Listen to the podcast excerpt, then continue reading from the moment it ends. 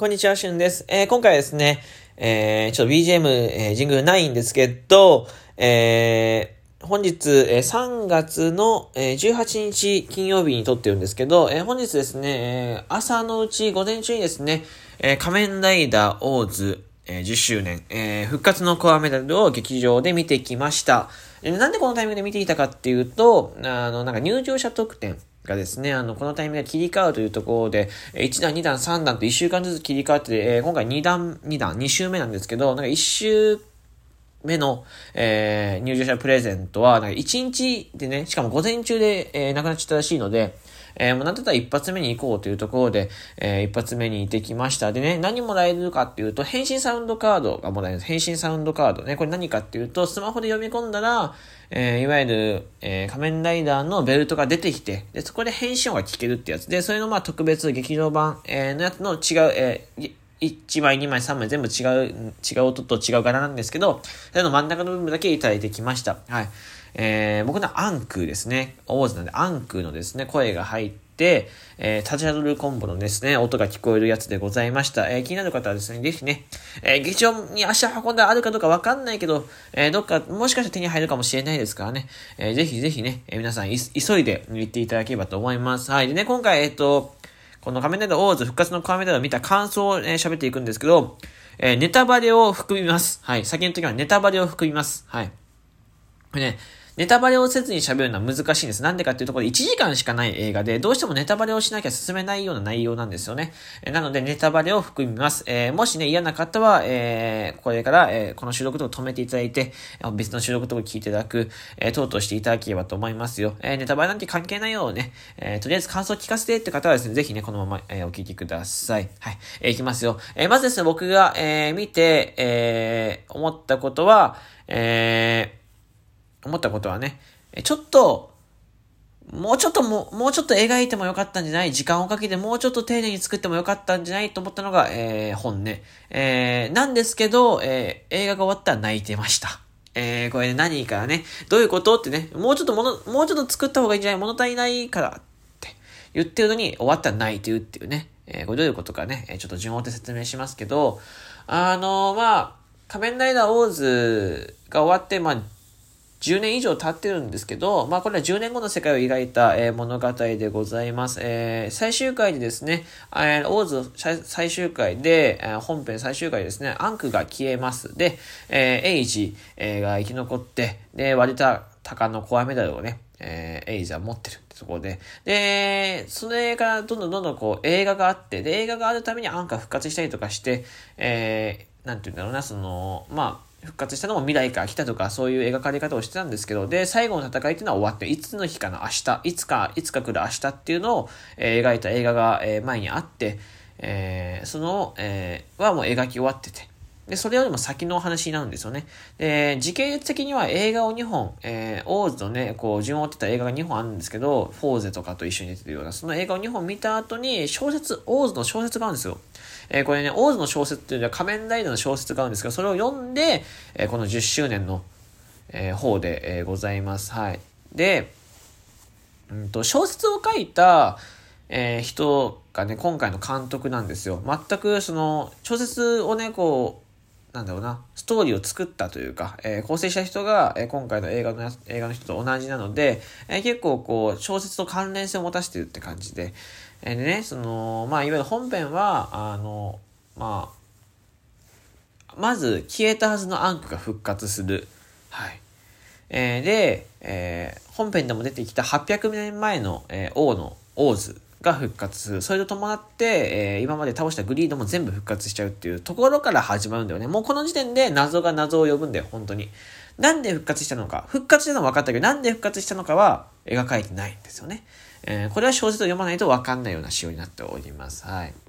で、えー、なんか全体的にすごい大きな世界の話をしてるんだよ。本当にあの、お、いわゆる800年前、オーズが復活して、で、グリードも全部復活して、アンクも復活して、で、世界を滅ぼそうとしているのに、描かれる、えー、範囲がすごく少ない。えー、いわゆる街中をたくさん使った撮影でもないし、えー、ちょっとこ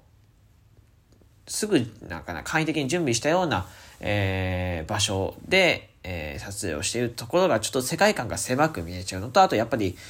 出てくる人がエキストラも含めてめちゃめちゃ少ないんですよ、本当に。めちゃめちゃ少ないので、小さく、どうしても小さく見えちゃう。せっかく10周年オリジナルキャストでいいもの作ってるのに、なんかこう、ステージが狭いから、えー、若干こう物足りなさを感じるし、あとはこう補足の説明、いわゆるその、なんでなんでってちょっとこう、やっぱ1時間しかないからね、そう、なんでこうなったのっていうのが全然で、わかんないの。そこがすごく気になる。あの、一応、東映ファンクラブでは序章っていうのが、えー、挙げられるんだけど、バースとオーズの序序章っていうのが挙げられてるんだけど、えー、これもね、4分とかのストーリーなんです。4分はもうストーリーになってないんだよね。そう。なってないので、そうそう、あの、本当におまけ程度です。はい。で、えー、もう一個爆弾発言をしちゃうと、あの、エイジ死にます。はい。エイジ死にますね。えー、これ、エイジね、主人公、えー、仮面ライダーオーズ死ぬんですよね。そう。で、あのー、これ結構最終回見た人だと本当にわかると思うんだけど、最最終回とかオーズずっと見てた人ならわかると思うんだけど、おあの、エイジはね、その、紛争地域でですね、その、少女、小さい女の子を、えー、救おうと思って救えなかった。手を伸ばして手が届かなかったんですよね。目の前で少女を失っちゃった。で、えー、それが、えー、悔しくて力が欲しいというところでオーズに変身して、えー、みたいな。あの、最初は無欲かと思ったんだけど、めちゃめちゃ欲があって、みたいな。すごい欲で、自分の命を削ってても、えー、人の命を助けたいっていう欲で、えー、ストーリー進んでいくんですけど、えー、今回最終回ですね、あのその少女、まあ、同じようなシチュエーションになった時に、えー、800年前のオーズがですね、おえー、少女こう、殺そうとして、えー、そのままエイジが生身で攻撃を受けるんですよね。で、そのまま、えー、エイジが死にます。はい、で、少女は助かる。そう。だから、あの日届かなかった手が、えー、届いたっていう、まあ、最終回と逆のストーリー。えー、もっと言うと、えー、最終回ではアンクが消えた。でも今回は、お、あの、エイジが消えたっていうところで、この逆ね。え、最終回では、エイジが変身する。え、10周年ではアンクが変身するっていう、えー、逆のストーリーを展開してる形になります。ね、やっぱり、泣いたのは、本当に、まあ、エイジとオーズの絆、あ、ごめん、間違った。アンクとエイジの絆。えー、これがね、やっぱしっかりと描かれているのは描かれてで、アンクの演技がすごくいい。本当に、アンクの演技がすごく良くて、あの、まあ、10周年経ってるからっていうのは、10、ね、あるんだけど、なんかこう、ぐっと感情移入できるというか、えー、細かい演技がやっぱり前よりも全然すごく上手で、えー、やっぱり僕たちもね、オーズの作品をいろいろ見ていているので、すごいグッとくるもんがあって、で、やっぱりかなり二人二人のね、この絆っていうのをずっと描いてたもんなので、オーズといえばやっぱアンクとエイジ、えー、なんですけど、やっぱここが、こう、もう一回再会して、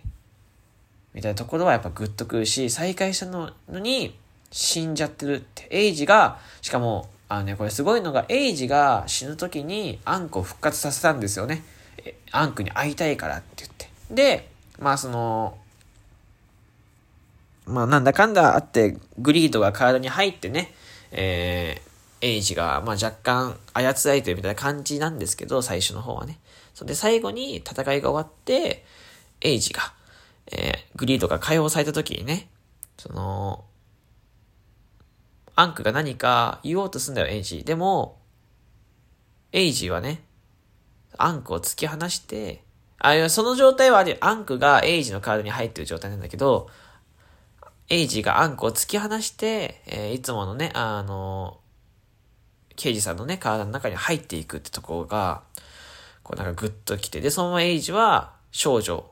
よかった、助かったんだって。で、アンクとか、えー、ひなちゃんに、ヒロインの方に、えー、挨拶を言って、息を引き取る、そのまま。そう。で、えー、エンディングが、えー、 Anything Goes の、まあ、大黒摩季さんの、えー、なんかこう、なんだろうな、ピアノバージョンみたいなのが流れてくんだよね。すごく良くて、これが。で、これは、あのー、仮面ライダーの主人公が死ぬこ死ぬことって、まあ別に初めてではないんだけど、ちゃんと死んだのが分かった描写は、初めて。多分もう今後復活する要素もないっていうところがすごく怖くて、えー、体がどうなったか知りませんよ。そのまま体がどうなったか知りませんけど、もし今後エイジが復活するんであれば、どんな風に描くのかすごく楽しみ、楽しみなんだけど、えー、すごいなんか物足りないし、まあ、かっこいいのもあるし、ただやっぱり感動しちゃうっていう、なんかいろんな感情がね、うん、こう、交わる作品だった。うん。だから賛否両論すごい分かれてると思う。そう。だったら、僕はだったら、もっと丁寧に描くべきだったと思う。もうせっかくだったらお金をかけてでも、こんなにね、いい作品というか、こんなに愛されてる仮面ライダーの作品ってあんまないんですよ。えー、映画公開初日で映画館から物品が全部消えるなんて、えー、再、再販がね、やっぱこう一週間後とかになるなんて、全く今までないじゃないですか。映画館のグッズが全部売り切れることはないんですよね。そう。これぐらい人気なんですよ。本当にあのーコアメダルとか、メダル、まあ、社会現象に半分なったぐらいですから、オーズのメダルっていうのは。そう。こんだけ愛されてるのがあって、で、今もなお愛されてるのに、えー、まあ、せっかくね、面白く描くんだったら、もっともっと時間をかけて丁寧に作るべきだったなって、えー、一ファンとしては思います。という、えー、生、本当にね、あの、これね、まあ、オーズ知ってる方とか、まあ、映画見た方がね、ああ、そうだなって思うような内容になってますけど、まあ、これが、あの、僕の正直な映画のレビューでございます。あ全く面白くなかったことないです。面白かったです。面白かった。号泣です、号泣。本当に号泣なんだけど、ちょっと、ちょっともうちょっと規模感を広くしてほしかったなっていう、えー、思いはあります。はい。えー、というわけで、ここまで聞いてくれてありがとうございました。えー、明日はですね、えっと、